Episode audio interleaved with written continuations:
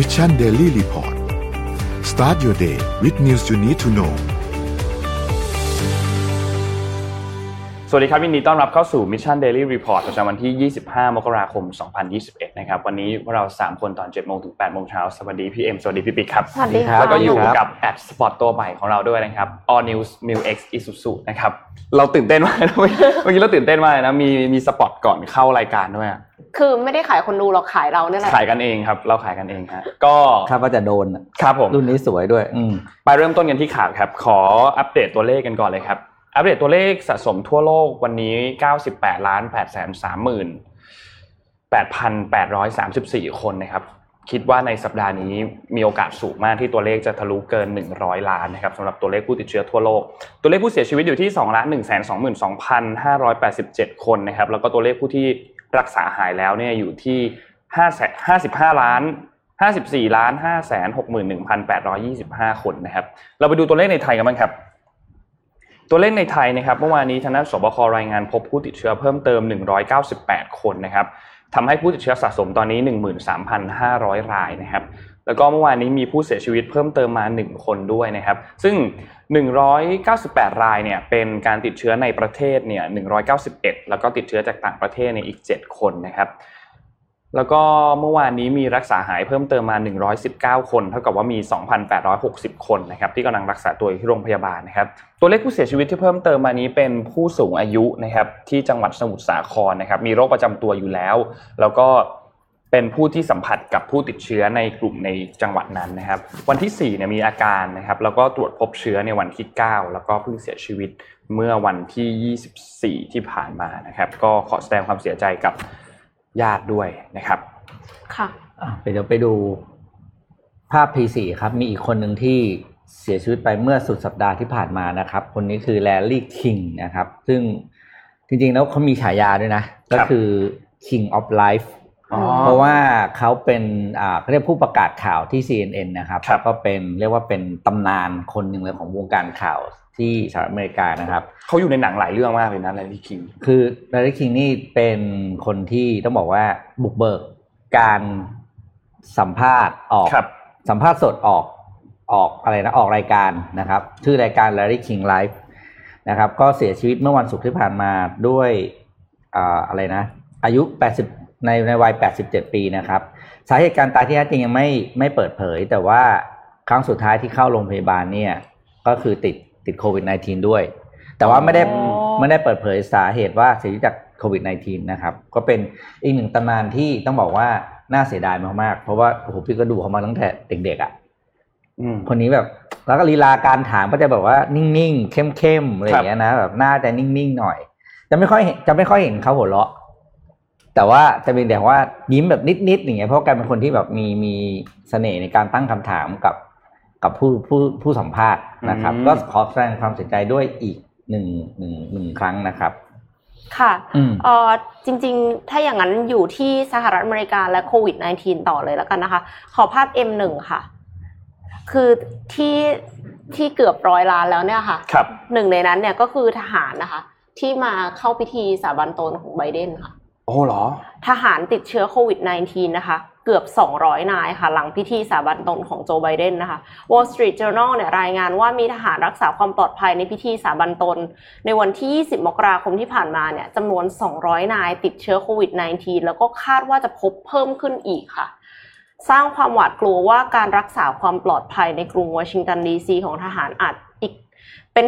เหตุการณ์ที่จะเกิด super spreader นะคะ อย่างไรก็ตามทหารที่ติดเชื้อในขณะนี้เนี่ยยังมีสัดส่วนที่น้อยเมื่อเทียบกับจำนวนทหารทั้งหมด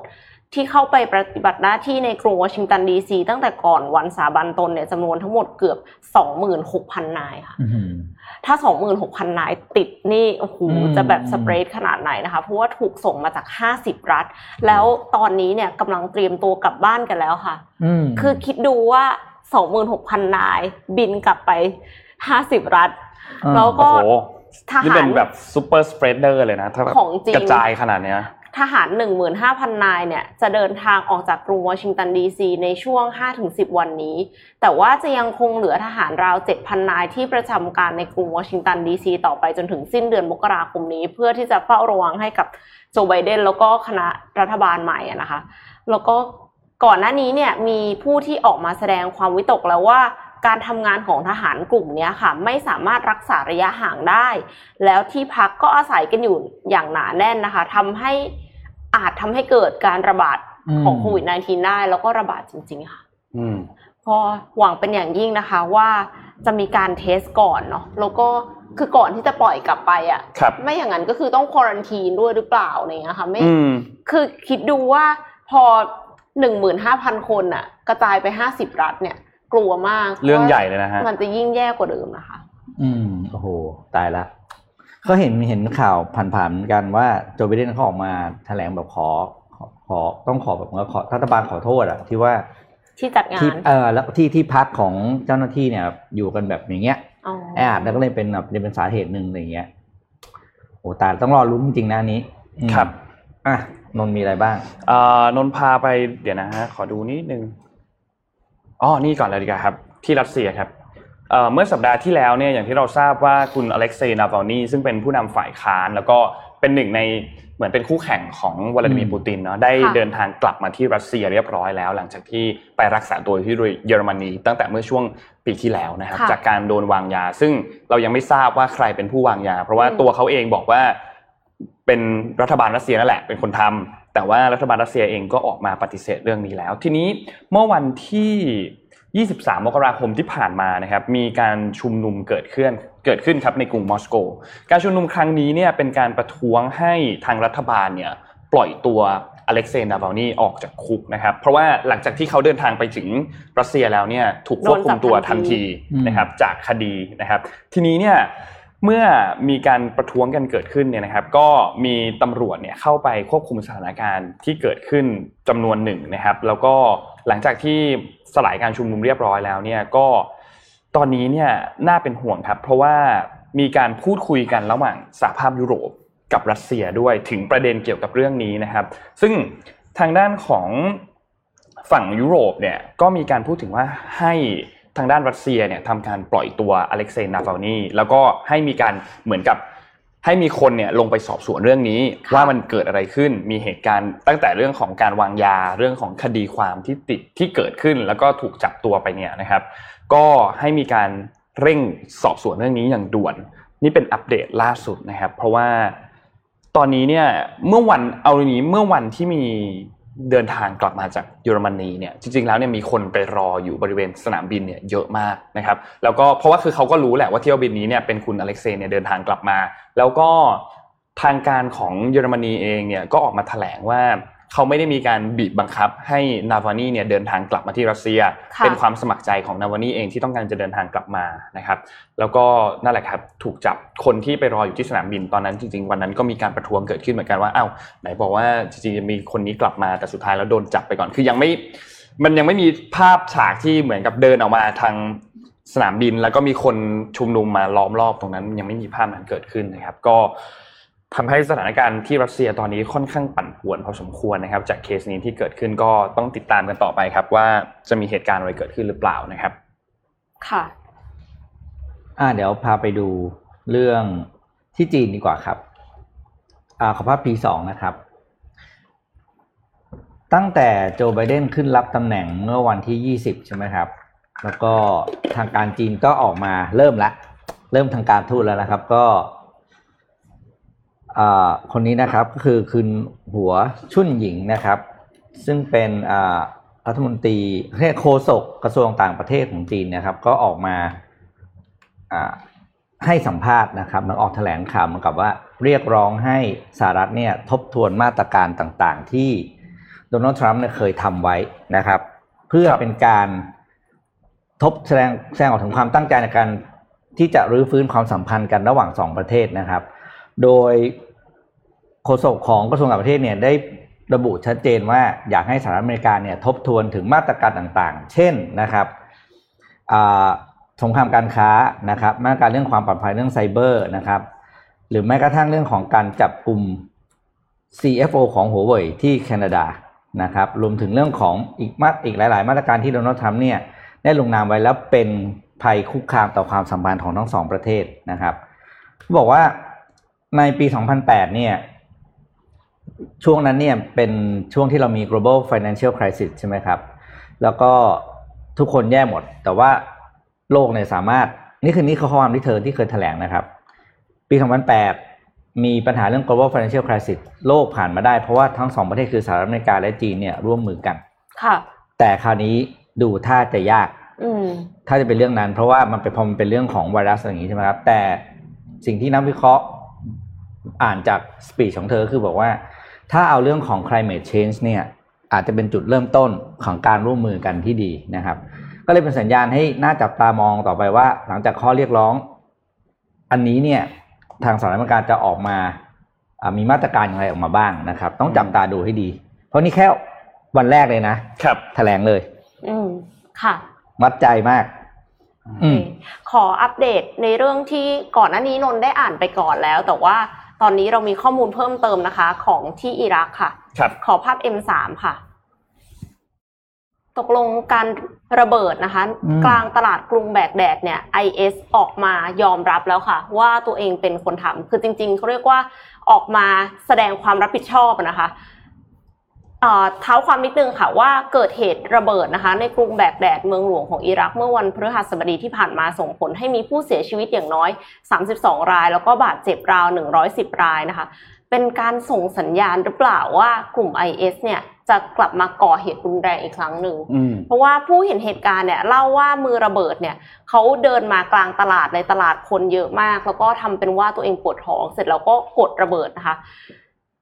ดังแล้วหลังจากนั้นเนี่ยก็จะมีก็มีคนบาดเจ็บแหละ พลเมืองก็เข้าไปรุมคนบาดเจ็บ พอพลเมืองเข้าช่วยเหลือ ผู้บาดเจ็บปั๊บก็เกิดระเบิดลูกที่สองขึ้นค่ะ ครับ ก็การโจมตีด้วยระเบิดฆ่าตัวตายเนี่ย เมื่อก่อนเนี่ยมันเป็นเรื่องปกติมากในกรุงแบกแดดคือมีอยู่ช่วงหนึ่งที่เกิดขึ้นรายวันเลยนะคะ แต่ว่ามันแปลกตรงที่มันไม่ได้เกิดมาสามปีแล้วอะค่ะอืมตั้งแต่มกราคมปี2561นะคะ ไม่กี่วันหลังจากที่มีการประกาศชัยชนะในการปราบกลุ่ม IS จนตอนเนี้ยประชาชนก็กลับมาใช้ชีวิตปกติ คืออมก็คงไม่ได้ปกติขนาดนั้นเพมันราะไม่มีว่าใครมันมีโควิดเนาะแต่ว่าเหมือนไม่มีใครระวังเรื่องนี้แล้วอะใช่เพราะมันหายใช่ไปนานแล้วไม่มีใครระวังแล้ว แต่ว่าพอเกิดเหตุการณ์ขึ้นมาอีกครั้งหนึ่งเนี่ยค่ะนายกรัฐมนตรีมุสตาฟาอัลกัตฮิมีของอิรักเนี่ยก็เลยจัดการประชุมฉุกเฉินค่ะ กับบรรดาผู้บัญชาการกองกำลังความมั่นคง เพื่อหารือเรื่องโจมตีดังกล่าวนะคะ ทีนี้สิ่งที่เขาจะทำก็คือมีกองกำลังรักษาความมั่นคง จะเข้ามาดูแลรักษาความสงบเรียบร้อย มีการปิดถนนหลักหลายสาย เพื่อไม่ให้มีการโจมตีขึ้นอีกครั้งหนึ่งอะนะคะ แต่พอประชุมแล้วค่ะ นายกรัฐมนตรีสั่งปลดหมดเลยค่ะ อืม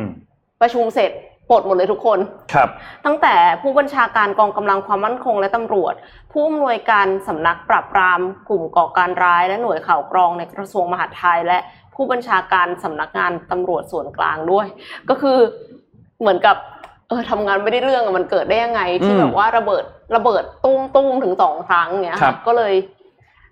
ก็น่ากลัวเหมือนกันนะคะ ว่า IS จะกลับมาอีกครั้งหนึ่งตอนแรกนึกว่าปราบได้แล้ว แต่กลายเป็นว่ามันไม่ได้ได้ถาวรค่ะอืมแสดงว่าเขาก็ยังเหมือนก็รอวันนะรอวันกลับมา ใช่ใช่ค่ะครับ ก็อืมแสดงความเสียใจกับผู้สูญเสียด้วยค่ะอืมอืมนนท์พาไปที่สหรัฐครับเอ่อก่อนหน้านี้เนี่ยเรามีผู้นำวุฒิสภาที่ชื่อมิชแมคคอนเนลใช่ไหมครับที่เป็นทางด้านพรรคของริพับลิกันเป็นผู้นำเสียงข้างมากในวุฒิสภา แต่ว่าตอนนี้เนี่ยไม่ใช่มิชแมคคอนเนลแล้วนะครับ แต่เป็น ชักชูเมอร์เป็นผู้นำเสียงข้างมากในของวุฒิสหรัฐวุฒิสภาสหรัฐนะครับ ซึ่งคนนี้เนี่ยมาจากพรรคเดโมแครตอย่างที่เราทราบว่าตอนนี้เนี่ยมันเป็น 50 ต่อ 50 เนาะสำหรับวุฒิสมาชิกนะครับ แต่ว่าเสียงอีกเสียงหนึ่งที่ตัดสินก็เป็นเสียงของคามาลาแฮร์ริสทีนี้เนี่ยเขามีประเด็นอันหนึ่งที่ติดค้างกันมาตั้งแต่ประธานาธิบดีคนก่อน คือเรื่องของการ impeachment Donald Trump ว่านี่เป็นครั้งที่ 2 แล้ว ว่าจะทำการ impeachment ต่อไหม เพราะว่าจาก House เนี่ยโหวตกันสำเร็จเรียบร้อยแล้ว ขั้นตอนต่อไปคือไปโหวตกันต่อใน วุฒิสภานะครับ ทีนี้เนี่ยเหตุการณ์ที่วุฒิสภาที่กำลังเกิดขึ้นตอนนี้เนี่ยนะครับทางด้านของฝั่งสวริพับลิกันแน่นอนว่าคุณมิชแมคคอนเนลเนี่ยก็ออกมาร้องขอไปยังสมาชิกสภาผู้แทนราษฎรนะครับ บอกว่าให้มีการเลื่อนการส่งยติถอดถอนโดนัลด์ทรัมป์เนี่ยออกไปก่อนอืมก็คือจากเดิมเนี่ยคือมันเรื่องมันจะเป็นแบบนี้ มันจะเริ่มจากการโหวตพอค่ะโหวตเสร็จปุ๊บสสส่งเรื่องมาที่สวแล้วหลังจากนั้นสวค่อยทำการโหวตต่อ นะครับแต่ทีนี้เนี่ยก็ขอให้มีการเลื่อนยติการถอดถอนออกไปก่อน จนกระทั่งถึงวันที่ 28 เพื่อให้ทรัมป์เนี่ยเหมือนกับเตรียมตัวก่อนอะอืมที่จะไปทำการ impeachment ถูก impeachment นะครับแต่ทีนี้เนี่ยทางด้านของสวจากฝั่งของเดโมแครตเนี่ยดูเหมือนว่าจะไม่ทำตามนะครับ ก็คือเตรียมที่จะส่งตัวยตตินี้เนี่ยทันทีในวันจันทร์นี้ ซึ่งในวันจันทร์นี้เนี่ยก็จะเป็นการกระบวนการการส่งยติแล้วหลังจากนั้นเนี่ยก็จะทำการให้ทางด้านสวเนี่ยโหวตอีกครั้งหนึ่งนะครับ แต่ต้องอย่าลืมว่าในการที่จะให้กระบวนการ impeachment ครั้งนี้สำเร็จเนี่ยต้องใช้เสียงสวถึง 2 ใน3อืมซึ่งไม่ใช่เรื่องง่ายเท่าไหร่นะครับ เพราะว่าเขาก็เป็น 50-50 กันอยู่มันมีแค่คนละครึ่งนะครับ ไม่ได้เหมือนกันคนละครึ่งคนละครึ่งครับใช่ ไม่ได้เหมือนการโหวตกฎหมายผ่านตัวร่างกฎหมายต่างๆ อันพวกนั้นเนี่ยใช้แค่เสียงมากกว่ากึ่งหนึ่งเนี่ย ก็จะสามารถผ่านกฎหมายได้เรียบร้อยแล้วนะครับ แต่ทีนี้เนี่ยตอนนี้เนี่ยอันนี้ก็คือประเด็นของ impeachment ค่ะส่วนประเด็นของเรื่องการร่างกฎหมายมันมีอีกเรื่องหนึ่งที่ค่อนข้างน่าสนใจครับ อย่างที่นนท์บอกไปเมื่อกี้ว่าตามปกติแล้วเนี่ยในการที่จะโหวตกฎหมายอะไรอันหนึ่งผ่านไปได้เนี่ยหลังจากที่ผ่านจากสสมาแล้วเนี่ยตรงสวต้องการเสียงแค่ครึ่งหนึ่งเท่านั้น ก็สามารถผ่านร่างกฎหมายอันนั้นได้ แล้วก็เรื่องนี้ถูกส่งต่อไปที่ประธานาธิบดีเพื่อที่จะทำการลงนามบังคับใช้เป็นกฎหมายต่อไป แต่ตอนนี้เนี่ยฝั่งริพับลิกันเนี่ยมีการพูดถึงกฎอันหนึ่งครับกฎอันนี้เนี่ยเรียกว่ากฎ filibuster filibuster เนี่ยเป็นกฎที่อนุญาตให้วุฒิสมาชิกสามารถที่จะออกมาบอกว่าเฮ้ยถ้าคุณจะผ่านกฎหมายเนี่ยต้องใช้เสียงข้างมากที่ 60%แทนที่จะเป็น 50%ก็คือใช้เสียง 60 คน นั่นหมายความว่าการจะผ่านกฎหมายข้อใดข้อหนึ่งต้องได้รับเสียงจากฝั่งของริพับลิกันอีก 10 เสียง ถึงจะสามารถที่จะผ่านร่างกฎหมายตัวนี้ไปได้นะครับ ก็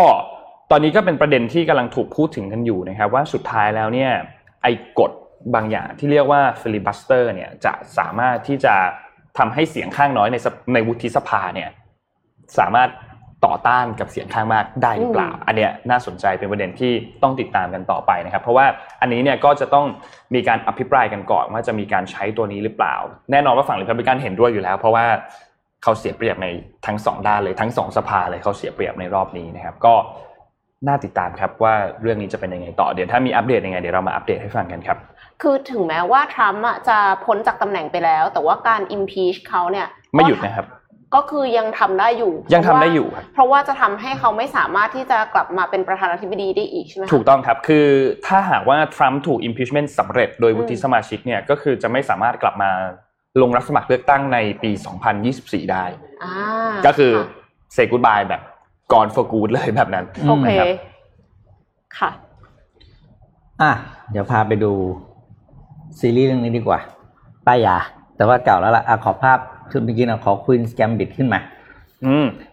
ดูกันได้ยัง ยังค่ะ ดูกันหรือยังอะเอ่ยป้ายไม่รู้ยาป้ายยาพี่อะเดี๋ยวก่อนเดี๋ยวป้ายยาชนนขายของก่อน เอาขายของก่อนนะฮะ ขายของก่อนขายของก่อนอ่าเพราะเดี๋ยวได้เราจะลืมแจกอีกแล้วเราโอเคโอเคโอเคชอบมีได้ปัญครับหาเรื่องนี้อะแจกของครับแจกของ วันนี้เรามี mystery box นะครับสี่กล่องนะครับ แล้วก็อืมมี hide แล้วก็มีหนังสือของพี่ปิ๊กนะครับ มีแป้งอันใหม่ด้วยค่ะอ่าใช่เรามีแป้งอันใหม่ครับพี่ดาว Skin เขา Essential Compact Powder Series นะคะอืมน่าใช้มากค่ะซึ่งไอตัวแป้งอันใหม่นี้เนี่ยเขาใช้ชื่อว่าซีรีส์แนบเนื้อครับอ๋อเป็นแป้งอันใหม่จากสีจันทร์นะครับทำให้คุณเนี่ย เป็นผิวแบบผิวผิวสวยเลยบางเบาแบป้บงธรรมชาติผนะสครับมรองพื้น แต่ว่าแบบว่าเป็นงานผิวคือแบบว่าอ่าใช่ทาเป็นไปงานแล้วผิวก็จะงานดูผิวแบบผิวดี เขาใช้คำว่า soft focus นะครับ คือผสมผสานการบำรุงด้วยอะดีโนซีน ช่วยลดโอกาสการเกิดริ้วรอยทุกครั้งที่ใช้แล้วก็ช่วยเบลอรูขุมขนด้วยนะครับปราศจากสารระคายเคืองพวกพาราเบนน้ำหอมแอลกอฮอล์พวกนี้ไม่มีนะครับ ก็ฝากไปครับ มีรองพื้นด้วยค่ะ เป็นฟ u วเดชั่นนะคะ แล้วก็อีกอันหนึ่งคือคอนซีลเลอร์อืม เหมาะมากสำหรับคนที่นอนน้อย จากเดิมอาจจะต้องแบบว่าคนที่นอนน้อยคือปิดปิดใต้ปิดการนอนน้อยอะครับตานิดนึงอะไรอย่างงี้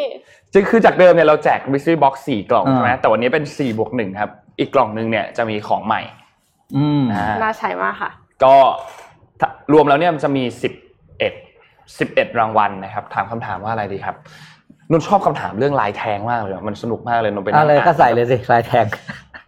ตั้งไปเลย เอาลายแทงอะไรนะไม่รู้ว่าเขาก่อนอะไรนะทำเรื่องอะไรนะลายแทงอะไรอะอ่านี่นี่นี่อะลายแทงอ่าร้านได้ปิ้งย่างโอ้โหลายแทงร้านปิ้งย่างได้หมดเลยนะหมูกระทะ ปิ้งย่างญี่ปุ่น ปิ้งเราจะได้ย่างตามไปเกาหลีกินอ่าอ่าปิ้งย่างประเทศไหนได้หมดเลยร้านขอปิ้งย่างแค่ที่คุณชอบอะอ่าให้มันเป็นปิ้งย่างอืมร้านปิ้งย่างที่คุณชอบแล้วบอกเดี๋ยวสาขาแล้วบอกเมนูด้วยว่า เมนูไหนที่เราไปร้านเนี้ย แล้วเราต้องกินอ่าอ่าเพ ราะนะเพราะพี่ดาวจะมีความสุขมากเวลาตามลายแทงแบบนี้ครับผมปิ้งย่างเกาหลีปิ้งย่างญี่ปุ่นปิ้งย่างอะไรก็ได้มาให้หมดนะครับ ขอคนละหนึ่งร้านครับมาครับ เดี๋ยวเราแจก 11 รางวัลครับนะครับ แจกรวดเดียวนะครับเพราะเราไม่ค่อยได้คิดคำถามครับอันนี้พี่ปิ๊กพี่ดับนี่จะจะป้ายยาเลยนะฮะแล้วเดี๋ยวพี่ดับจะสุ่มเลือกให้นะครับอะมาดู Queen's Gambit กันนะครับเล่าเรื่องก็คงไม่ต้องบอกอะไรมากนะเรื่องเป็นเรื่องของผู้หญิงคนนี้แหละ แล้วเธอก็เป็นคนเล่นหมากรุก พี่เล่าแค่นี้นะไม่งั้นมันมันจะสปอยน่าเกลียดมาก ก็ไปดูว่าอะซีรีส์เรื่องนี้นะครับ Queen's Gambit สอนอะไรเราบ้างเกี่ยวกับการไปสู่ภารกิจ หรือการทำเรื่องที่ยิ่งใหญ่ให้สำเร็จกับตัวเราเองนะครับอุ้ยนี่เป็นเจ็ดโมงครึ่งได้เลยนะเนี่ยพี่ปิ๊กนั่นน่ะเฮ้สิยสั้นๆสั้นๆสั้นๆสั้นอ่าโอเคโอเคโอเคมีแค่ห้าอันเองอะข้อแรกครับ ก็คือเราจะต้องอยู่ด้วยคนที่เชื่อตัวเชื่อมั่นในตัวเรานะครับ คือเธอเนี่ยเป็นคนไม่ปกติ นะในในในเรื่องนะพูดได้แค่นี้เองเธอเป็นคนไม่ปกติอ่าดังนั้นเนี่ยการที่เธอจะทำอะไรสักอย่างได้เธอต้องการพลังใจที่สูงมาก ซึ่งข้อนี้มันเป็นเหตุผลที่เราทุกคนก็ต้องใช้เหมือนกันก็คือเราควรจะแวดล้อมด้วยคนที่เชื่อในตัวเราว่าเรากำลังจะทำอะไรสักอย่างหนึ่งคือถ้าเราอยากจะทำอะไรสักเรื่องแล้วเราเจอคนที่แบบทำไมอะไม่เวิร์กหรอกอะไรอย่างเงี้ยอืมคือ ไม่ต้องทำบดี เพราะว่าไอ้พวกคำพูดพวกพวกนั้นน่ะจะทำให้เราเสียกำลังใจนะครับ อ่าต่อมาครับอ่าให้เปิดใจรับคำแนะนำจากผู้อื่นนะครับ ไม่เราไม่ใช่คนที่เก่งทุกอย่างค่ะในโลกนี้ เพราะฉะนั้นเนี่ยเปิดใจรับคำแนะนำแล้วก็เลือกคำแนะนำมาทดลองใช้อืมในระดับที่เรารู้สึกว่าเราทดลองเพื่อเรียนรู้ค่ะไม่ใช่แบบว่าเขาบอกให้ทำอย่างนี้ก็เฮไปทำทั้งหมดคนที่แนะนำอ่าไปอย่างเพราะสุดท้ายเนี่ยมันจะเจอคำแนะนำที่หลากหลายแล้ว กลายเป็นเราเนี่ยวนอยู่ที่เดิม ไม่ได้ไม่ได้อะไรสักเรื่องหนึ่งนะครับอ่าข้อต่อมานะครับ always have a plan for what you will do next ก็คือมีแผนสำรองเสมอสมมติเราทำเรื่องนี้เสร็จแล้ว อันนี้มันก็มามาจากวิธีการเล่นหมากรุกนั่นเองอืมว่า สมมติเราเดินอันนี้เสร็จปุ๊บเราจะคิดแล้วยังไงต่อ ว่าถ้าฝั่งตรงข้าม เดินตัวนี้เดินตัวนี้เดินตัวนี้แล้วเราจะต้องทำยังไงนะนี่ครับชอบข้อนี้มากเลยอะเพราะว่าแต่ก่อนอะ มันไม่ได้เริ่มต้นจากสิ่งที่มีประโยชน์มากนักในชีวิตสำหรับเรานะคืออมเล่นเกมอืมเล่นเกมแล้วเราก็โอ้คิโหดเล่นเกมตอนนี้ต้องวางแผนเลยพี่ใช่เล่นเกมแล้วเราก็คิดว่าเฮ้ยเดี๋ยวเราจะต้องซื้อของอะไรเพื่อที่จะชนะอืมเกมนี้ได้จะทำยังไงต่อ movement ต่อไปของเราจะเป็นยังไงอะไรอย่างเงี้ยแล้วมันก็จะอืมมันมันดันเป็นการฝึกเราต่อไปว่าแบบอืมเออก่อนที่จะทำอะไรอะเราต้องคิดก่อนว่าถ้ามันเกิดขึ้นแบบเนี้ยเราจะ action ยังไงต่อ แล้วถ้ามันไปอีกทางหนึ่งเราจะ action ยังไงต่อ หรือถ้าอีกอันหนึ่งคือ ใครที่เคยเล่นรูบิกอะที่มันเป็นอืมรูบิกสามคูณสามเนี่ยจะรู้เลยว่าถ้าเราบิดอย่างนี้ต่อไปอะ action ต่อไปเราต้องทำยังไงต่อ แล้วมันจะทำให้เราเล่นได้เร็วขึ้นแต่ก่อนนนท์แบบติดรูบิกมากเล่นทุกวันวันหนึ่งแบบสิบยี่สิบสามสิบรอบเคยจับเวลาเออแล้วเคยจับเวลาไหมเคยจับเวลานนได้ยี่สิบกว่าวิประมาณเนี้ยห้าเฮ้ยยี่สิบกว่าวิ26นี่วิคือแบบว่าได้หมดเลยทุกหน้านะใช่ได้หมดเลยทุกหน้าโอ้โหเร็วที่สุดนนท์26วิตายวันนั้นคือเล่นแบบสอนแล้วล่ะเล่นแบบเล่นตลอดเวลาอะช่วงนั้นคือติดแบบติดมากๆอะสนุกมากก็เลยแบพี่บสาวพี่ยังโอ้โหเล่นอยู่แล้วยังยังโซฟไม่ได้เออ มันมันคือมันมันมันก็มีสูตรของมันแหละ วิธีการบิดให้มันแบบบิดได้อย่างเงี้ยแต่มันสนุกมากมันฝึกสมาธิเราแล้วมันฝึกให้เราแบบคิด next step ว่าเฮ้ยหลังจากเราบิดตัวเนี้ยบิดยังไงต่อ มันจะมีอยู่จุดหนึ่งที่เราสามารถแบบหลับตาเล่นได้อะพอเรามองทั้งหมดแล้วเราจะหลับตาเล่นได้ แต่ไม่ได้แบบนี่มันระดับเทพ ไม่ได้แบบจากเออเริ่มต้นนะ หมายถึงว่าพอมันเข้าไปในอืมแพทเทิร์นของมันอันหนึ่งแล้วอะเราแบบรู้แล้วว่ามันต้องบิดยังไงอะมันก็จะหลับตาเล่นได้อะไรอย่างเงี้ยนึกว่าคือคนที่เล่นรูบิกจะเข้าใจว่าเออมันมันทำได้แบบนั้นสุดย อดอยากให้ลองอยากให้ลองรูบิกมีช่วงหนึ่งเคยคิดมากเลยอะช่วงแบบอ๋อสักหกเจ็ดปีที่แล้วอะไรเงี้ยมันฮิตอ่าแบบอ่าฮิตมากใช่ใช่เขามีชมรมคนเล่นรูบิกในประเทศไทยด้วยนะๆอ๋อ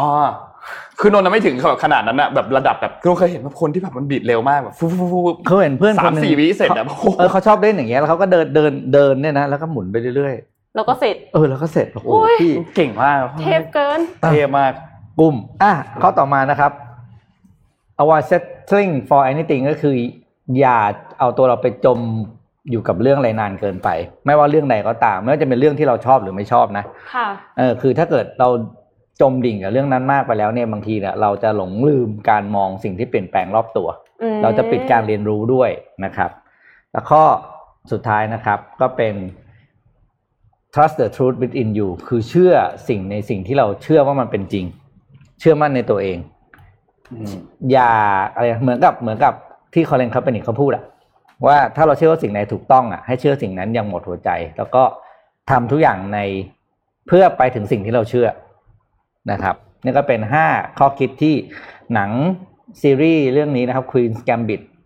ให้ข้อคิดกับเรานะครับ เป็นเรื่องที่ไปดูเถอะ ภาพสวยมากเลยค่ะพี่ปิ๊ก ไปดูเถอะก็หาจากเน็ตได้แหละภาพสวยมัมากนก็ภาพจากหนังแต่ภาพนี้สวยๆไปดูเถอะนะครับ ภาพสวย แล้วคำว่าแกมบิดมันเป็นมันเป็นกลยุทธ์มันเป็นคำโบราณนะเป็นมันความหมายของมันก็คือ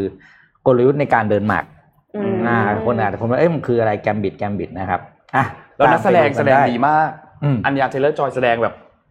เพราะว่าเขาสวยหรือเปล่าเขาเนียนคือเขาเขาหน้าเขาเหมาะกับการแบบแสดงหนังที่เป็นหนังพีเรียดนิดนึงอะอืม หนังที่แบบเหมือนหนังย้อนยุคนิดนึงอะเพราะแบบหน้าเขาเข้ากับ หนังใช่ใช่พวกรูปหน้าากคนนี้เข้ามาก แล้วแววตาของเขาคือคือมันมันมันจะหลังเรื่องนี้มันจะเล่าตั้งแต่แบบจุดเริ่มต้นตั้งแต่เขาเล่นหมากรุกครั้งแรกไปจนถึงแบบระดับเทพอะไรเงี้ยแล้วมันจะเห็นแววตาของเขาในการแบบแข่งกับคนหนึงไปเรื่อยๆเรื่อยๆแต่ละแมตช์อะมันจะเห็นเลยว่าเฮ้ยตอนเนี้ยเขาดูไม่มั่นใจเท่าไหร่ ตอนเนี้ยเขาดูมั่นใจมากๆอะไรเงี้ยคือมันแบบการแสดงออกทางแววตาของเขามันชัดมากอะหนังเรื่องนี้สนุกมากสนุกมากจริงๆดูแป๊บเดียวก็จบละคือวันเดียวจบแล้วควีนส์กัมบิดไม่ไม่ไม่ไม่ได้ตอนยาวไม่เยอะมากมากตอนอ๋ไม่อเยอะมากค่ะครับตอนนี้อะจะเจ็ดโมงครึ่งไหมคะไปเจ็ดโมงคเลรึ่ยงเจ็ดกันโมงคฮะรึ่งเลยครับเจ็ดโมงครึ่งวันนี้มีเรื่องโอ้โหเกี่ยวลายแทงของกินเยอะจริงๆโอ้โหโอ้ร้านอาหารของจริงชอบมากเลยชอบเลยอะเจ็ดโมงครึ่งอะคเมื่รัอบเมื่อกี้เป็นพรีเจ็ดโมงครึ่งอันนี้เป็นเจ็ดโมงครึ่งของจริงละอืมเจ็ดโมงครึ่งของจริงวันนี้เอาบทความมาจากมีเดียมนะครับของคุณอโยเดจิอโวสิกะนะครับคนนี้นนท์เคยเอามาพูดให้ฟังแล้วทีหนึ่ง seven ways you can get back on track after falling into bad habits นะครับค่ะก็อืมช่วงเริ่มต้นปีทุกคนน่าจะ ทุกคนน่าจะน่าจะมีประสบการณ์อย่างนี้คือแบบว่าประมาณว่าต้นปีตั้งเป้าหมายอืมตั้งเป้าหมายเสร็จปุ๊บแป๊บเดียวทำได้อยู่สักเดือนหนึ่งค่ะหลังจากเดือนหนึ่งผ่านไปหลัแล้งวจากก็เห็นไล่แทงเราก็คือลดน้ำหนักไม่ได้แล้วก็เรียบร้อยแล้วหลังจากผ่านไปเดือนหนึ่งปุ๊บก็จะกลับไปที่ bad habit อีกประมาณ 5 6 เดือน แล้วก็จะกลับมามี good habit อาทิตย์หนึ่งแล้วก็กลับไปเป็น bad habit อีก ทีนี้เนี่ยเขาก็เลยมาบอกเทคนิค 7 ข้อสั้น ๆ นะครับ ว่าคุณจะทำยังไงให้ ไม่ตกไปอยู่ใน bad habit อีกนะครับ ข้อแรกครับ ข้อแรกเนี่ยคือ whatever you do don't do this คือเขาบอกว่าเวลาที่คุณรู้ตัวแล้วเนี่ยว่าสิ่งที่คุณกำลังทำอยู่มันเป็น bad habit อะสิ่งสำคัญมากๆที่คุณต้องทำคือ คุณต้องรู้ตัวก่อน ว่าเฮ้ยเราต้องรู้ตัวก่อนนะ ว่าตอนนี้เราตกอยู่ใน bad habit แล้วเนี่ยสำคัญมาก อย่าอย่าพยายามคิดว่า คือไม่ต้องคิดมากว่าแบบเฮ้ยในอนาคตถ้าเราอยู่ใน ตัวแบบนี้อยู่ใน bad habit แบบนี้แล้วมันจะเกิดอะไรขึ้น เราต้องพยายามที่จะกลับมา back on track ไหมอย่าเพิ่งไปคิดเยอะขนาดนั้น แค่ยอมรับก่อนว่าเราอยู่ตรงนี้ แล้วเราก็ค่อยๆกลับไปใน good habit ช้าๆ เช่น ไม่ต้องไปคิดภาพแพลนยาวๆ มากว่าโอ้โหเนี่ยเดี๋ยวเราต้องออกกำลังกาย 4 วันต่อสัปดาห์ทำแบบนี้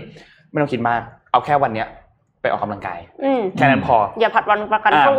แล้วถ้าสมมุติว่าปกติคุณเป็นคนที่อยากจะเขียนหนังสือให้ได้สักเล่มหนึ่งไม่ต้องคิดมากว่าเฮ้ยฉันจะเขียนหนังสือให้ได้สักเล่มหนึ่ง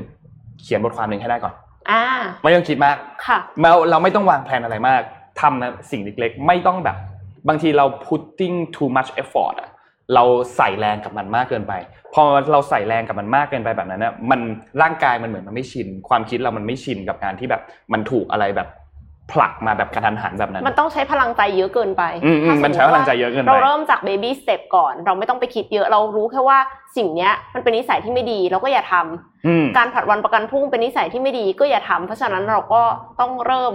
แบบ take baby step แบบนี้อ่าใช่เลยใจเย็นๆ ค่อยๆทำทำเล็ก ๆ มากๆ แล้วก็อย่าเพิ่งไป take effort กับมันมาก เพราะไม่งั้นเนี่ยเราจะเหนื่อยเกินไปนะครับ ข้อที่สองครับ คือ accept it to get back on track ครับ คือคุณต้องดูว่าตอนเนี้ยคุณเป็นยังไงอยู่ ตอนนี้คุณกำลัง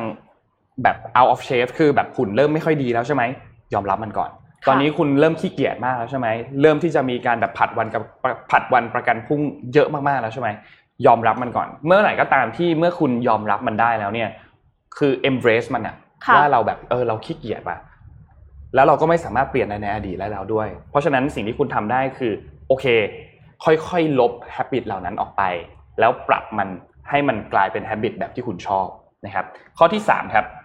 the rule of two อันนี้น่าสนใจมากหนูไม่เคยได้ยินเรื่องนี้นะเขาบอกว่า เวลาที่คุณกำลังที่จะ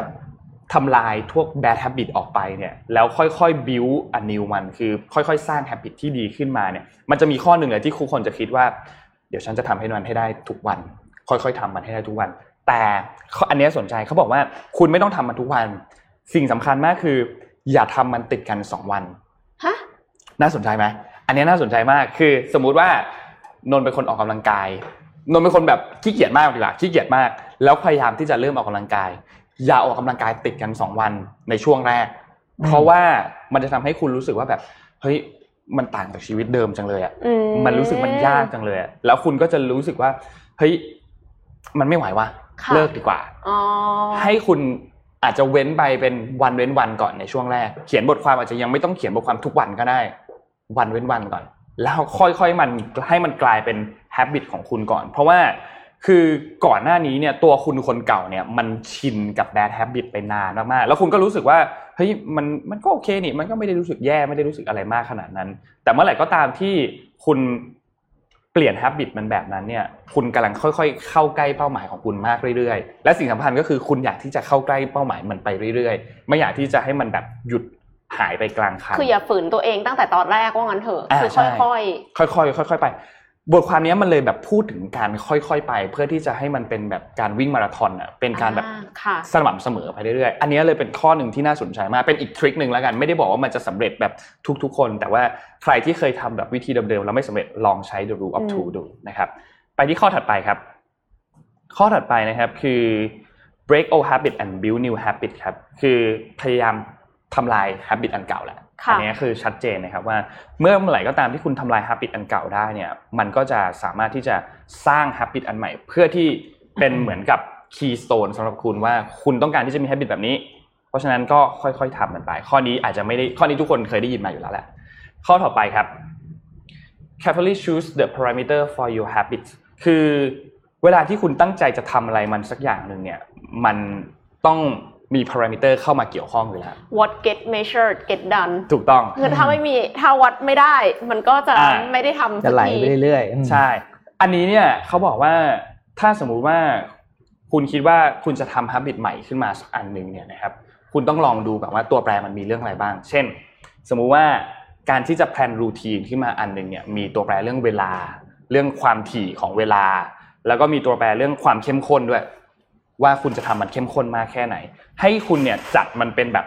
time frame คือใน 15 นาทีเนี่ยฉันจะทำอะไรบ้าง ลองสมมุติว่าโอเค ฉันออกกำลังกาย 15 นาที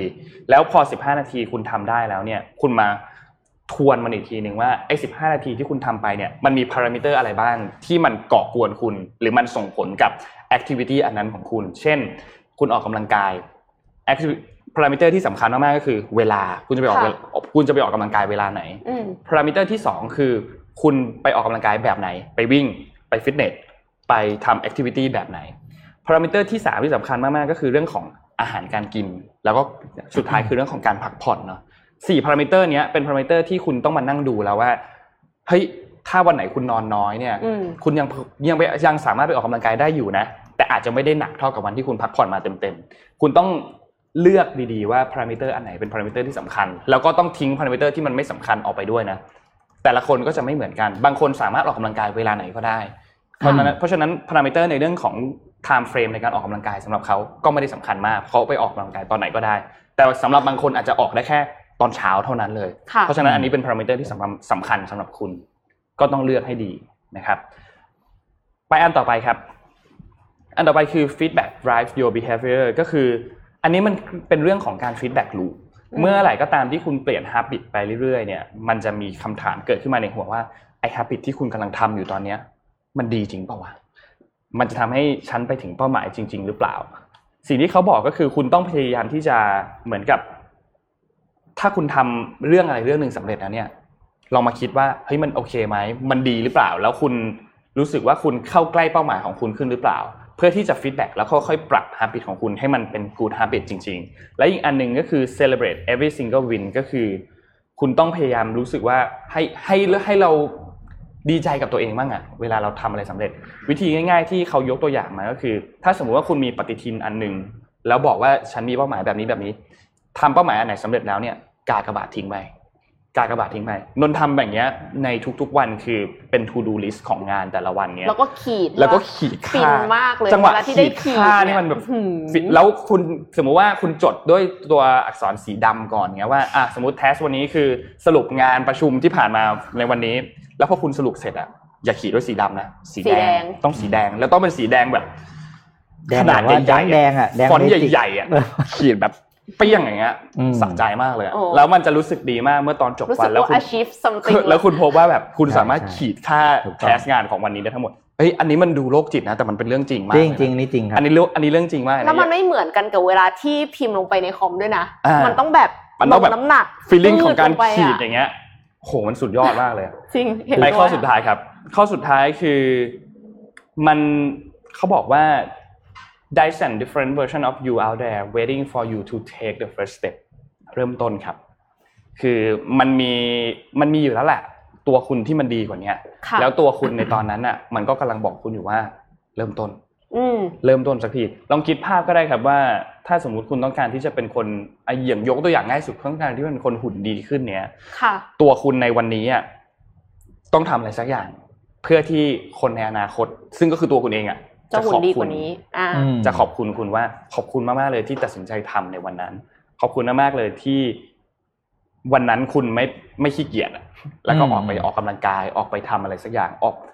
ออกไปกินให้ดีขึ้น ใช้ชีวิตให้ดีขึ้นพัเอาไปผ่อนกินให้ตามมากลายขึ้นแทงอะไรเงี้ยกินตามเหรอลายแทงเนี่ยไปแน่นอนครับ อันนี้ไม่ไหวแล้วนะครับนั่นแหละครับก็เป็นเจ็ดโมงครึ่งวันนี้นะครับ เป็นเจ็ดโมงครึ่งเจ็ดข้อสั้น ๆ ที่ทำให้ทุกคนสามารถที่จะทำลาย bad habit แล้วก็ build good habit ได้นะครับ ก็ขอบคุณมากๆสำหรับคุณเขาชื่อคุณอโวเดจิอโวสิกะนะครับ ขอบคุณครับอ่าถ้าอย่างนั้นเดี๋ยวเรามาต่อกันเรื่องของรถยนต์ไร้คนขับกันบ้างแล้วกันนะคะ ขอภาพ M 4.1 ค่ะ อันนี้คือรถยนต์ของเวียดนามนะคะครับวินฟาสค่ะโอ้โหผู้ผลิตรถยนต์สัญชาติเวียดนามเปิดตัวรถยนต์ขับเคลื่อนอัตโนมัติ ไฟฟ้าใหม่ 3 รุ่นนะคะ ที่จะออกสู่ตลาดในปีนี้ค่ะ WinFast เนี่ยเป็นบริษัทในเครือของ Win Group ซึ่งเป็นบริษัทเอกชนที่ใหญ่ที่สุดในเวียดนามนะคะ เข้าสู่อุตสาหกรรมยานยนต์เมื่อ 3 ปีที่ผ่านมา แต่ว่าเขาเพิ่งเปิดตัวรถยนต์รุ่นใหม่ค่ะ ทั้ง 3 รุ่น มีชื่อว่า VF31 อันนี้คือ VF31 นะคะ ขอภาพถัดไปค่ะ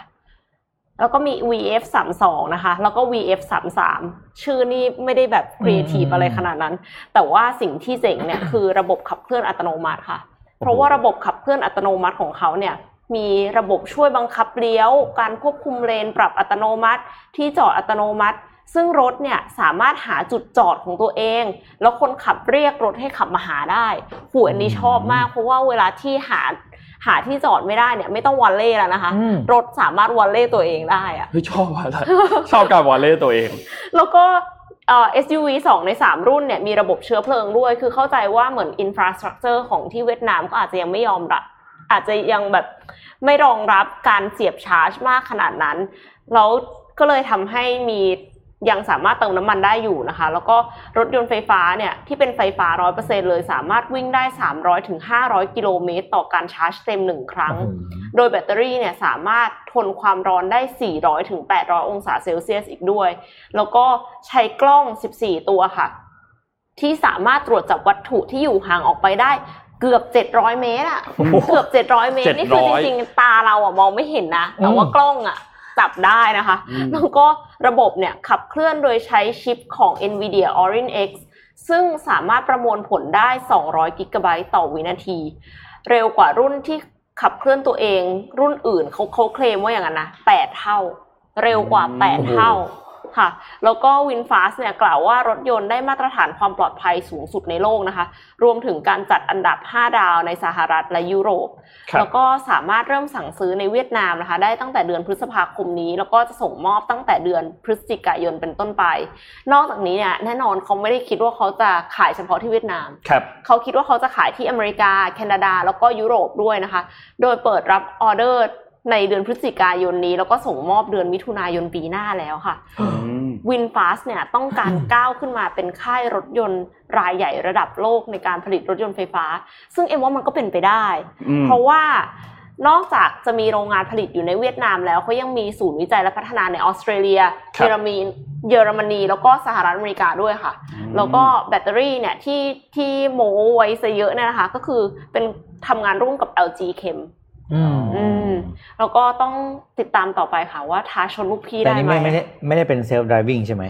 อันนี้รถไฟฟ้า self driving เป็นด้วย driving ด้วยเหรอ แต่ว่าไม่แน่ใจว่าเรื่อง regulation เลเวลไหนไม่ได้ไม่ได้ regulations อาจจะไม่ allow เขาแต่บอกว่าไหมว่าเลเวลไหน ก็คือ Self driving เขาบอกแค่ว่าไอหาจุดจอดของตัวเองแล้วก็กลับอ๋อมาได้ แต่ว่าไอตรงอื่นนะคะ ก็คือรู้แต่ว่ามีกล้อง 14 ตัวครับแล้วก็คือชิปมันทำงานเร็วมากอะเร็วกว่า self driving car อื่น ๆแปดเท่าอืม แล้วเขาก็บอกว่ามันมีการอัปเดตซอฟต์แวร์ข้างในอะอัตโนมัติด้วย คือเหมือนมือถือเหมือนที่แบบมีจริงๆคล้ายๆอัปสเดตเทสลาด้วยนะอะแบบเดียวกันเลยคือมีการอัปเดตซอฟต์แวร์ไปเรื่อยเพราะฉะนั้นในที่สุดเอ็มว่ามันก็ full self driving ได้ คือพี่จะบอกว่าถ้าเป็นเซลล์วิ่งของเวียดนามพี่ซื้อนะ ก็รู้อยู่ถนนเวียดนามมันขับยากแค่ไหนอ๋อใช่ใช่ใช่ใช่แปลว่าที่คือเซลล์ไทวิ่ยงก็น่าจะถ้าผ่านเวียดแน่นอนถ้าผ่านเวียดนามได้เนี่ยไปได้ทั้งโลกอ่า จริงจริงเพราะคุณจะเจอทั้งคนทั้งจักรยานสามล้อรถมอเตอร์ไซค์คือถ้าผ่านที่นั่นได้คือที่สุดครับ จริงค่ะ เห็นด้วยค่ะแต่ว่าเราก็อยากให้มีแบรนด์ไทยบ้างนะเอ้ยพูดถึงพูดถึงเรื่องของรอีซูซูค่ะสู้ๆค่ะ ครับผม พูดถึงเรื่องของรถเซลล์ driving เนี่ยมีมีมีเรื่องหนึ่งที่ที่อยากเล่าให้ฟังนนท์ไปเห็นคลิปอันหนึงเป็นรถเทสลาจำไม่ได้แล้วเป็นเทสลาโมเดลไหน แต่ว่าเป็นเฟิร์มแวร์ล่าสุดในปัจจุบันตอนนี้นะครับเขาขับรถอยู่ในถนนทั่วไปเนี่ยแหละ แล้วข้างหน้าเนี่ยมันมีรถ เหมือนเป็นรถบรรทุกรถบรรทุกมันก็จะสูงเนาะแล้วรถพวกนี้ที่เป็นรถเซลล์ driving เนี่ยมันมีเซ็นเซอร์รอบคันเซ็นเซอร์มันเยอะมากอยู่แล้วอืมเทสลาเซ็นเซอร์เยอะค่ะมากอยู่แล้วแต่มันมีปัญหาอันหนึ่งครับ คือในคลิปวิดีโออันนั้นน่ะนนท์นนท์หาให้ไม่ทันโทษทีเดี๋ยวเล่าให้ฟังแทนแล้วกันนะคือเขาก็ขับไปปกติด้วยเซลล์ด i วิ่งแล้วนะคนนะคนขับก็นั่งนั่งนั่งแบบไม่ได้จับพวงมาลัยแล้วนั่นั่งงเฉเฉยๆยๆแล้วอะปรากฏว่า AI ของรถเนี่ยอัลกอริทึมตัดสินใจที่จะแซงก็คือแซงคือที่ต่างประเทศมันเป็นแซงเลนมันเป็นเลนชิดขวาเนาะ เขาก็จะต้องแซงซ้ายไปแบบนี้ใช่ไหมครับ ซึ่งแหละมันเป็นถนนสวนนะ เป็นถนนสวนแบบนี้นะครับ ปรากฏว่าพอเขาตัดสินใจแซงเสร็จปุ๊บอะมันไม่เห็นรถข้างหน้า คือมันมีรถที่กำลังจะสวนมา คนขับก็เลยต้องแบบ take control อ๋อเองเพื่อที่จะขับรถกลับมาแบบเนี้ยไอเรื่องของอัลกอริทึมอันเนี้ยที่เป็นรถเทสลาอันเนี้ยมันมีปัญหามาหลายเวอร์ชันแล้วมากอืมเพราะว่าตัวเซ็นเซอร์มันมองไม่เห็น รถข้างหน้ามันสูงมาก แล้วมันบัง ทำให้เซ็นเซอร์ไม่สามารถจับได้ว่าค่ะมันกำลังมีรถที่กำลังสวนมาจากฝั่งด้านนี้เนี่ยก็เป็นหนึ่งในอันตรายอันหนึ่งที่รถ self driving อันเนี้ยกำลังพยายามแก้ปัญหาอยู่เทสลาพยายามแก้ปัญหานี้มาต้องบอกว่าหลายเวอร์ชันมาก ๆ แล้ว เพราะว่ามันมันมีการ feedback ไปเนาะว่าเฮ้ยมันเกิดปัญหาแบบนี้รถจะตัดสินใจแซงแต่มันมีรถอีกคันหนึ่งแทรกเข้ามา เพราะว่าเซนเซอร์มองไม่เห็น ก็เอามาเล่าให้ฟังเอามาเล่าให้ฟังค่ะอืมนั่นแหละครับ เมื่อกี้พูดถึงออสเตรเลียเนาะมีพูดถึงเกี่ยวกับเรื่องของออสเตรเลีย ที่ออสเตรเลียตอนนี้มีประเด็นเกี่ยวกับ Google นั่นหนึ่งอืมอ่าพี่เอ็มจะเล่าข่าวนี้ปะมีปะไม่มีใช่ไหมเดี๋ยวหนูเล่าให้ฟัง คือตอนนี้เนี่ย Google เนี่ยมีการมีข่าวออกมาครับว่าออกมาขู่จะถอนตัวออกจากออสเตรเลียเขามีประเด็นกัน เรานนท์เล่าให้ฟังอย่างนี้ก่อนว่าที่ออสเตรเลียเนี่ยต้องบอกว่าส่วนแบ่งตลาดการตลาดของ Search Engine เนี่ย Google ครองไปประมาณ 90-95%ซึ่ งคล้ายๆทุกประเทศแหละอืมค่ะแทบจะเป็นแบบนี้หมดนะครับ คือ Google แทบจะครองเกือบเกือบหนึ่งร้อยเปอร์เซ็นเลย แล้วก็มีทางเรื่องอื่นๆ เช่นพวก Bing นะของ Microsoft ใช่ไหมครับ แล้วก็มี Yahoo นะครับ แล้วก็อาจจะมีเรื่องของโปรแกรมการค้นหาที่เรียกว่า DuckDuckGo นะครับ แล้วก็มี Alexa นะครับ ซึ่งแน่นอนแหละ Alexa เนี่ยเป็นบริษัทวิวิวิเคราะห์เว็บไซต์นะครับ เขาบอกว่าจริงๆแล้วเนี่ยคือ Google มันมันนำห่างมากอะ มันห่างมากๆซึ่งประเด็นที่เขามีการพูดถึงเนี่ยมันคือมันมีกฎหมายอันหนึ่งครับ รัฐบาลของออสเตรเลียเนี่ยกำลังที่จะบังคับใช้กฎหมายที่จะแก้ไขปัญหาหนึ่งคือ เขาบอกว่าบริษัทยักษ์ใหญ่ด้านเทคโนโลยีเนี่ยควรจ่ายค่าข่าวที่มันปรากฏขึ้นมา ในการค้นหาว่าสมมตินนหาข่าวว่า มีการประท้วงเกิดขึ้นที่นี่ มีข่าวอันนี้โผล่ขึ้นมา Google ควรจะจ่ายเงินให้กับ สำนักข่าวนั้นสำนักข่าวนั้นนะอืมเพราะเขาเป็นเจ้าของคอนเทนต์อะเขาเป็นเจ้าของคอนเทนต์ก็คุณทำแบบนั้นขึ้นมา มันเขาควรจะมีการจ่ายเงินให้กับสำนักข่าวให้กับแพลตฟอร์มพวกนั้นไหมทีนี้กฎหมายเนี่ยที่มีการเสนอขึ้นมาเนี่ยจะบังคับให้ Google เนี่ยต้องมีข้อตกลงทางการค้าร่วมกับองค์กรสำนักข่าวต่างๆ ว่า ก็แน่แน่นอนแหละว่า Google เนี่ยต้องจ่ายเงินให้ ซึ่ง Google ออกมาบอกแล้วว่าเฮ้ยมันทำไม่ได้ เขาจะทำแบบนี้ไม่มันไม่สามารถที่จะทำแบบนี้ได้ เพราะถ้าสมมตินะ ถ้า Google ยอมออสเตรเลียนะ ทั่วโลกมาหมดอะ Google ก็ต้องจ่ายเงินให้กับทั้งหมดนะครับ ซึ่งทางด้าน Google เนี่ยเขาออกมาบอกว่า ถ้าสมมุติว่าไอ้หลักเกณฑ์อันนี้เนี่ยมันเกิดบังคับขึ้นมาเป็นกฎหมายขึ้นมาเนี่ย ก็ Google เองก็ไม่มีทางเลือกนอกจากจะยุติการให้บริการการ Search Engine ในออสเตรเลียนะครับคุณเมลซิวาซึ่งเป็นผู้อำนวยการระดับภูมิภาคของบริษัทเนี่ยเขาออกมาบอกว่าถ้ามันมีการ บังคับใช้กฎหมายอันนี้เกิดขึ้นเนี่ยเขาถอนตัวแน่นอนนะครับ ทางด้านสกอตต์มอริสันของออสเตรเลียนะครับซึ่งเป็นนายกรัฐมนตรีเนี่ยออกมาพูดถึงประเด็นที่ Google ออกมาบอกว่าเขาจะถอนตัวเนี่ยบอกว่า ผมไม่สนใจคำขู่นะ ก็มีความเป็นไปได้ว่าเขาก็จะทำให้เขาก็ก็จะดึงออกมาเหมือนกัน ทีนี้เนี่ยในมุมของผู้บริโภคบ้าง มันจะส่งผลกระทบต่อผู้บริโภคมากแค่ไหน Google เนี่ยเขาไม่ได้ให้บริการแค่ Search Engine นะครับ Gmail Google Map YouTube ก็มีด้วย แต่ทีนี้เนี่ยยังไม่ได้ข้อสรุปว่าถ้าหากว่า Google ทำการถอนตัวไปจริงๆเนี่ยไอ้พวก Gmail Google Map พวกนี้เนี่ยมันจะกระทบด้วยหรือเปล่า อันนี้ยังไม่แน่ใจยังเป็นประเด็นอยู่นะครับ ซึ่งมันก็เลยมีความเป็นไปได้ว่าเรื่องนี้เนี่ยอาจจะทำให้เกิดขึ้นทั่วโลกหรือเปล่า ถ้าคือถ้าทั่วโลกพร้อมใจกันทำแบบนี้ Google เองก็ก็อาจจะไม่มีทางเลือกหรือเปล่า อันนี้ก็เป็นไปได้เหมือนกัน ยังหาข้อสรุปไม่ได้ เพราะว่าจริง ๆ แล้วเนี่ย Google เองเนี่ย ยังไม่ได้มีข้อพิพาทหนักๆแบบนี้ที่จะเกิดขึ้นแบบนี้นะครับ ซึ่งเหมือนก่อนหน้านี้ค่ะ คือเคยมีข่าวว่า Google อะจะใช้วิธีว่าถ้างั้นฉันก็จะไม่ display ข่าวของ localอ่าอ่าคือเหมือนใช่กับใช่ว่าเคยเพื่อมีประเด็นอันนี้เพื่อที่จะเพื่อที่จะไม่ต้องจ่ายตังค์อะ ถ้าสมมติว่า display ข่าวของ CNN แล้ว CNN ไม่ว่าอะไรครับเขาก็จะ display ของเจ้าที่โอเค ซึ่งก็คือไม่ใช่ local ของออสเตรเลีย แต่ถ้าอืมเป็นอย่างนั้นเนี่ยสำนักข่าว local เนี่ยจะอยู่ไม่ได้หรือเปล่า เพราะครับว่าคน search ไม่เจอ ก็จะยิ่งไม่มี traffic เข้าไปอยู่ในเว็บ แล้วก็ครับคือเหมือนกับ Google ตอนเนี้ยเขาถือว่าเขาเป็นแพลตฟอร์มที่เอาไว้โฆษณาอ่าดึง lead เข้าไปในเว็บต่างใช่ๆดังนั้นใช่ถ้าสมมติว่าเขาไม่ดึง lead เข้าไปในเว็บคุณอะคุณก็นับถอยหลังได้อะค่ะอืมซึ่งถ้าสมมุติว่า Google หยุดให้บริการในออสเตรเลียได้จริงๆเนี่ยคนออสเตรเลียยังจะพอสามารถใช้ Google ได้ทางหนึ่งก็คือ VPN อะ VPN มุดไปใช้ของสหรัฐ หรือว่าไปใช้ของประเทศอื่น ๆ แทน ซึ่งก็มันก็จะทำได้แหละ แต่ที่มันจะปัญหาคือมันก็จะช้า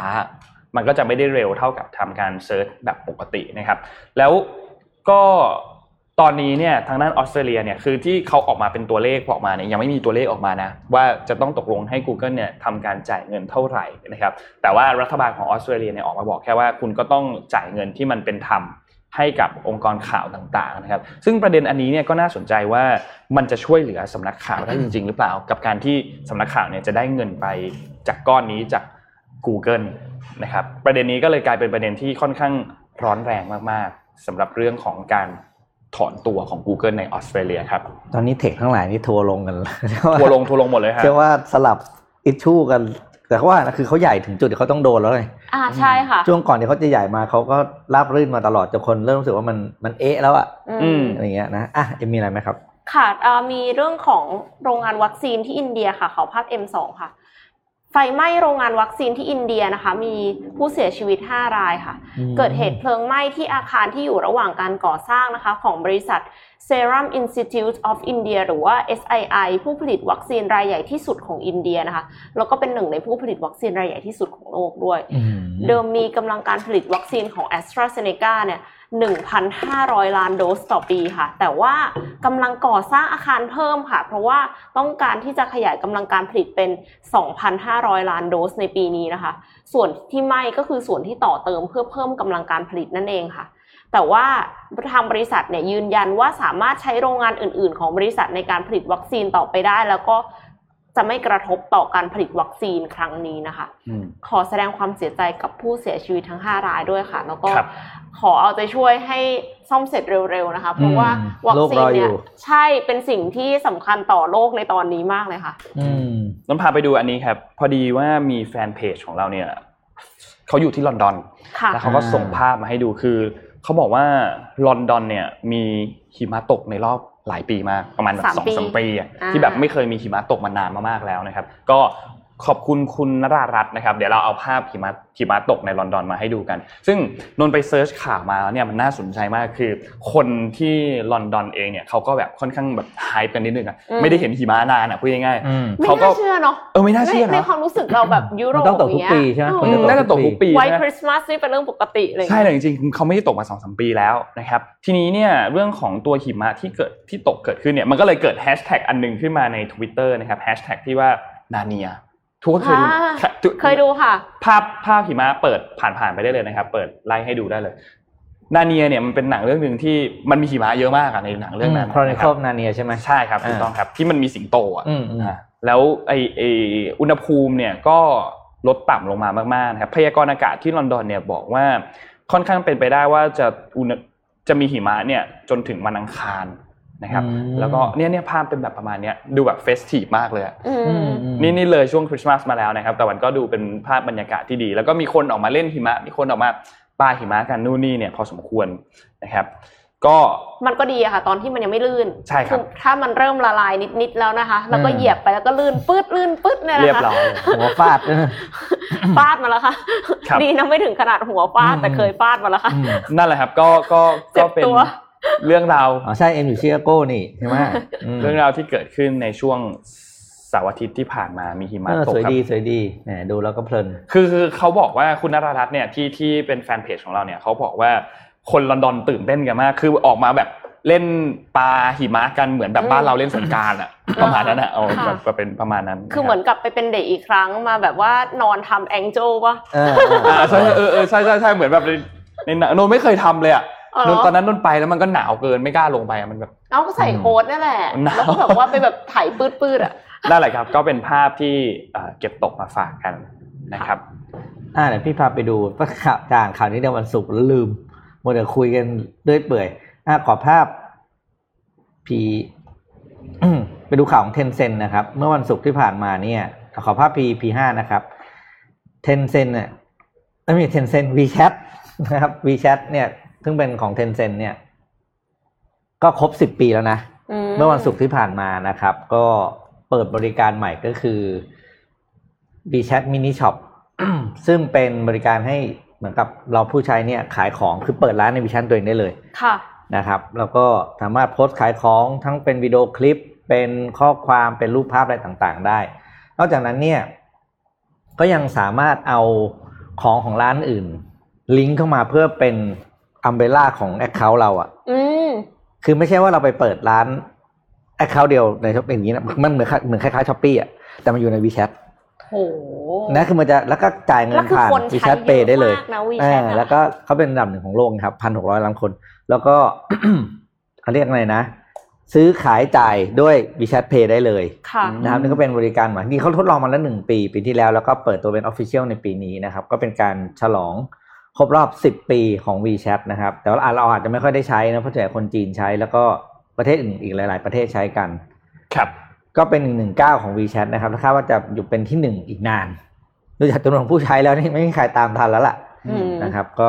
น่าสนใจสาวๆถ้าโดนโดนแน่นอน เพราะว่าคุณเปิดร้านเองในมือถือได้เลย ครับ นะครับคือเป็นที่หนึ่งอีกนานค่ะ ถ้าไม่ไปอืมเหยียบเท้าสีจิ้นผิงเข้านะคะอ่าอย่าไปอย่าไปเคลียร์อย่าไปเคลียร์อย่านะคะอย่าอย่าอย่าไปอย่าคิดเหยียบว่าแบบว่าอย่าไปเคลียร์ใหญ่ใหญ่เกินไปแล้วอ่าเลยอย่างนี้เดี๋ยวเดี๋ยวโดนเบรกนะคะครับอืมอ่ากลับมาที่ข่าวเรื่องของสภาวะอากาศกันบ้างค่ะ แต่ว่ายังอยู่ที่จีนนะคะ ขอภาพ M5 ค่ะ PM 2.5 ในปักกิ่งเนี่ยลดลง 53%ใน 5 ปีนะคะ บรรลุแผนของจีนเลยนะคะโอ้โห ในปี 2020 ความหนาแน่นของฝุ่น PM 2.5 ในปักกิ่งเนี่ย ลดไม่ถึงเหลือไม่ถึงครึ่งหนึ่งของปี 2015 แล้วทำให้ปักกิ่งเนี่ยอากาศดีกว่าเทียนจินและเหอเป่ยนะคะ ความเข้มข้นเฉลี่ยของ PM 2.5 ในกรุงปักกิ่งเนี่ยอยู่ที่ 38 ไมโครกรัมต่อลูกบาศก์เมตรในปี 2020 ทำสถิติต่ำสุดตั้งแต่มีการเก็บรวบรวมข้อมูลครั้งแรกในปี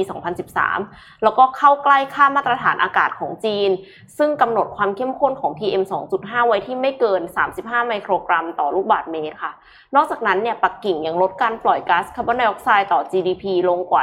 23%ในช่วง 5 ปีที่ผ่านมาอีกด้วย แล้วก็ในอนาคตอันใกล้เริ่มตั้งแต่ปีนี้เนี่ยนะคะอืมกรุงปักกิ่งมีแผนจะเริ่มปลูกต้นไม้ราว 62,500 ไร่ค่ะ เพื่อให้มีป่าตอนแรกฟังไม้เชื่อหน่วยเป็นต้น ไร่ไร่เออคิดเป็น 45%ของเมืองในอีก 5 ปีข้างหน้าค่ะอื้อหือเกือบครึ่งของเมืองอะคิดดูอืมแล้วก็เพิ่งมีการเปิดศูนย์ติดตามและประเมินก๊าซเรือนกระจกนะคะ และการปล่อยก๊าซคาร์บอนเป็นศูนย์ เมื่อวันศุกร์ที่ผ่านมาอีกด้วยขอภาพ M6 ค่ะ ต่อเลยค่ะอืมคือ เนี่ยค่ะ เปิดศูนย์ประเมินก๊าซเรือนกระจกนะคะ เพื่อที่จะ ชี้แนะการตัดสินใจเรื่องของการปล่อยก๊าซคาร์บอนของประเทศค่ะ แล้วก็อยากที่จะบรรลุไอ้เรื่องการปล่อยคาร์บอนสุทธิเป็นศูนย์ในปีอืม2060อะค่ะอ่าแต่ว่าก็คือเขาบอกว่าจะให้ 2030 เนี่ยเป็นจุดพีคสุดของการปล่อยก๊าซเรือนกระจก เพราะฉะนั้นเนี่ยหลัง 2030 เนี่ยจะต้องลดลงเรื่อยๆ จนสุทธิเป็นศูนย์ในปี 2060 ได้ คือจริงๆ ตอนที่จีนบอกว่าจีนจะปล่อยก๊าซ คาร์บอนสุทธิเป็นศูนย์ปี 2060อะไม่เชื่อนะ ไม่คิดว่าจะทำได้ไม่เชื่อใช่เพราะว่าคิดดูว่าเขาปล่อยแบบอันดับหนึ่งของโลกอะอืมในปี 2018 เป็นต้นมาครับอย่างเงี้ย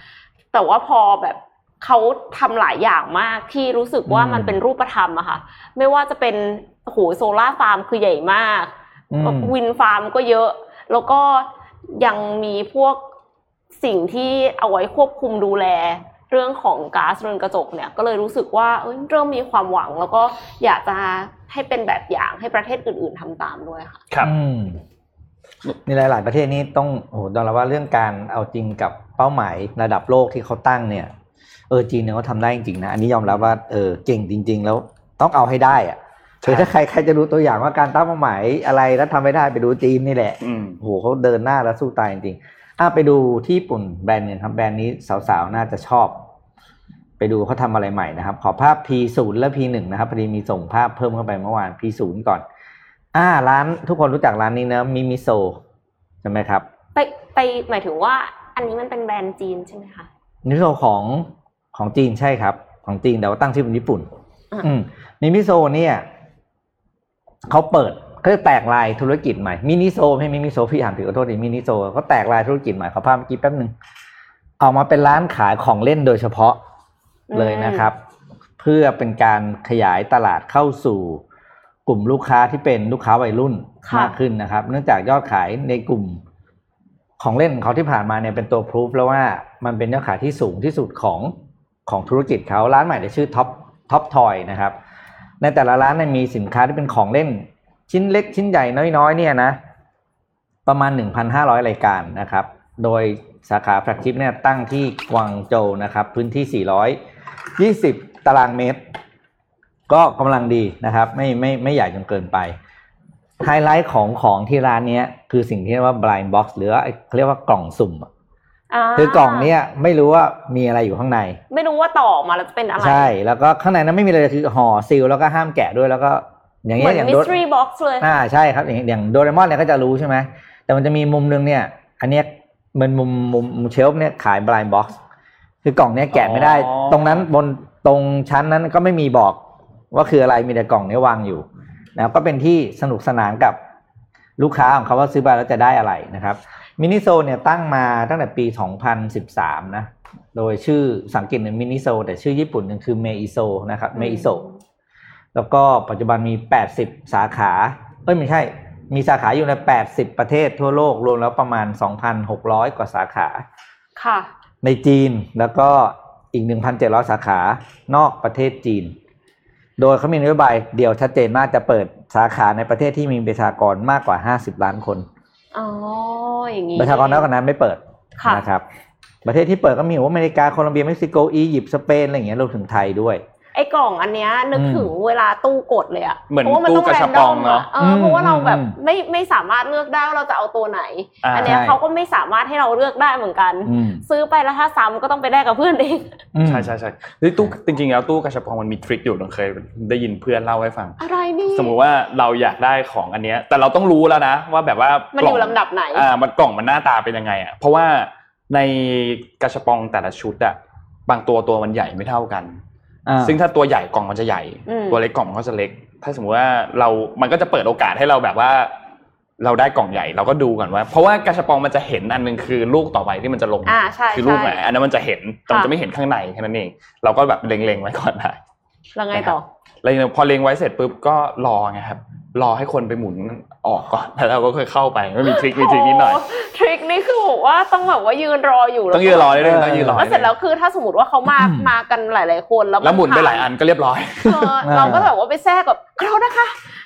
รออยู่ก่อนละค่ะอย่างนี้เหรอหลีกไปไม่ได้หลีกไปใบนี้ของเราของเราไม่ได้ไม่ได้ไม่ได้ไม่ได้อืมแล้วมีอีกสามข่าวสั้น ๆ ไม่ยาวค่ะมากนะครับ ขอไปที่ข่าวนี้ก่อนครับ เกี่ยวกับที่จีนนี่แหละแล้วก็สหรัฐด้วย ขอภาพ N4 ขึ้นมาก่อนครับ ขอ N4 ก่อน ภาพ N4 เนี่ยคือภาพที่จำเทรดดีลได้ใช่ไหมครับเทรดดีลค่ะเฟสที่หนึ่งเนี่ยตอนนี้มาอัปเดตให้ดูว่าเขาซื้อกันไปถึงไหนแล้วนะครับเป้าหมายจริงๆแล้วในปี 2020 เนี่ยอย่างที่บอกว่ามันต้องซื้อให้ได้มากกว่านี้ แต่นี่มันได้ประมาณ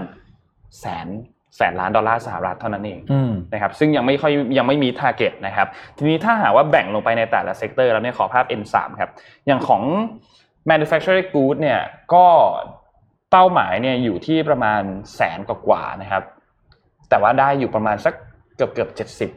70,000ล้านเหรียญสหรัฐเท่านั้นเองนะครับ agriculture เนี่ยอยู่ที่ประมาณเกือบเกือบ40,000ล้านเหรียญสหรัฐ ตอนนี้ได้อยู่ที่ประมาณยี่20,000กว่าๆนะครับ แล้วก็พลังงานเนี่ยอยู่ที่ประมาณเกือบเกือบหมื่นล้านเหรียญสหรัฐ โดยที่เป้าหมายเนี่ยอยู่ที่ประมาณ20 20,000กว่า นะครับ ก็ถือว่าดีลตัวนี้เนี่ยของเฟสที่ 1 ของสหรัฐแล้วก็จีนเนี่ยดูแล้วจะยังไม่สำเร็จเท่าไหร่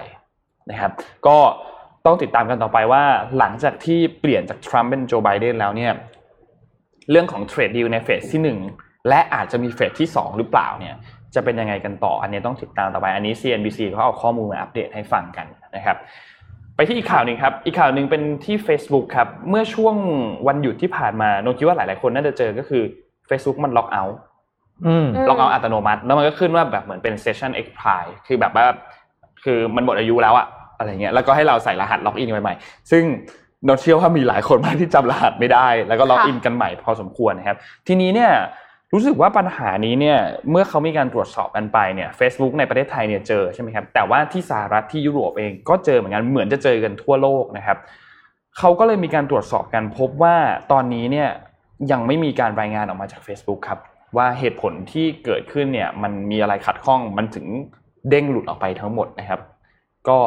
ขอให้ทุกคนจำ password กันได้แล้วกันนะครับ อย่าอย่าทำตัวเหมือนต้องไปคุยขยะที่อังกฤษนะคะ อืม หาพาสเวิร์ดแล้วก็ข่าวสุดท้ายนะครับ คือเมื่อวานนี้เมื่อคืนนี้ครับ มี FA ครับครับ ฟุตบอลเตะกันคค่ะรับจะขิงอะไรคะไม่ขิงครับ เราดาบฝากมาย่อเย้ยครับ เอ้าเยอะดาบฝากมาเออดาบฝากมาฮะตอนแมนนี้ยูเราบอกว่าแมนเชสเตอร์ยูไนเต็ดชนะลิเวอร์พูลครับสามสองครับ ก็เขี่ยลิเวอร์พูลตกรอบไปนะครัเอ้าเหรอครับเอฟเอครับเหรอ FA ครับครับ FA ครับครับอืมก็โอ้มาเจอกันก่อนเลยเหรอเนี่ย แฟนๆหงแดงก็ ขอแสดงความเสียใจด้วยครับ รอบอะไรเมื่อวาน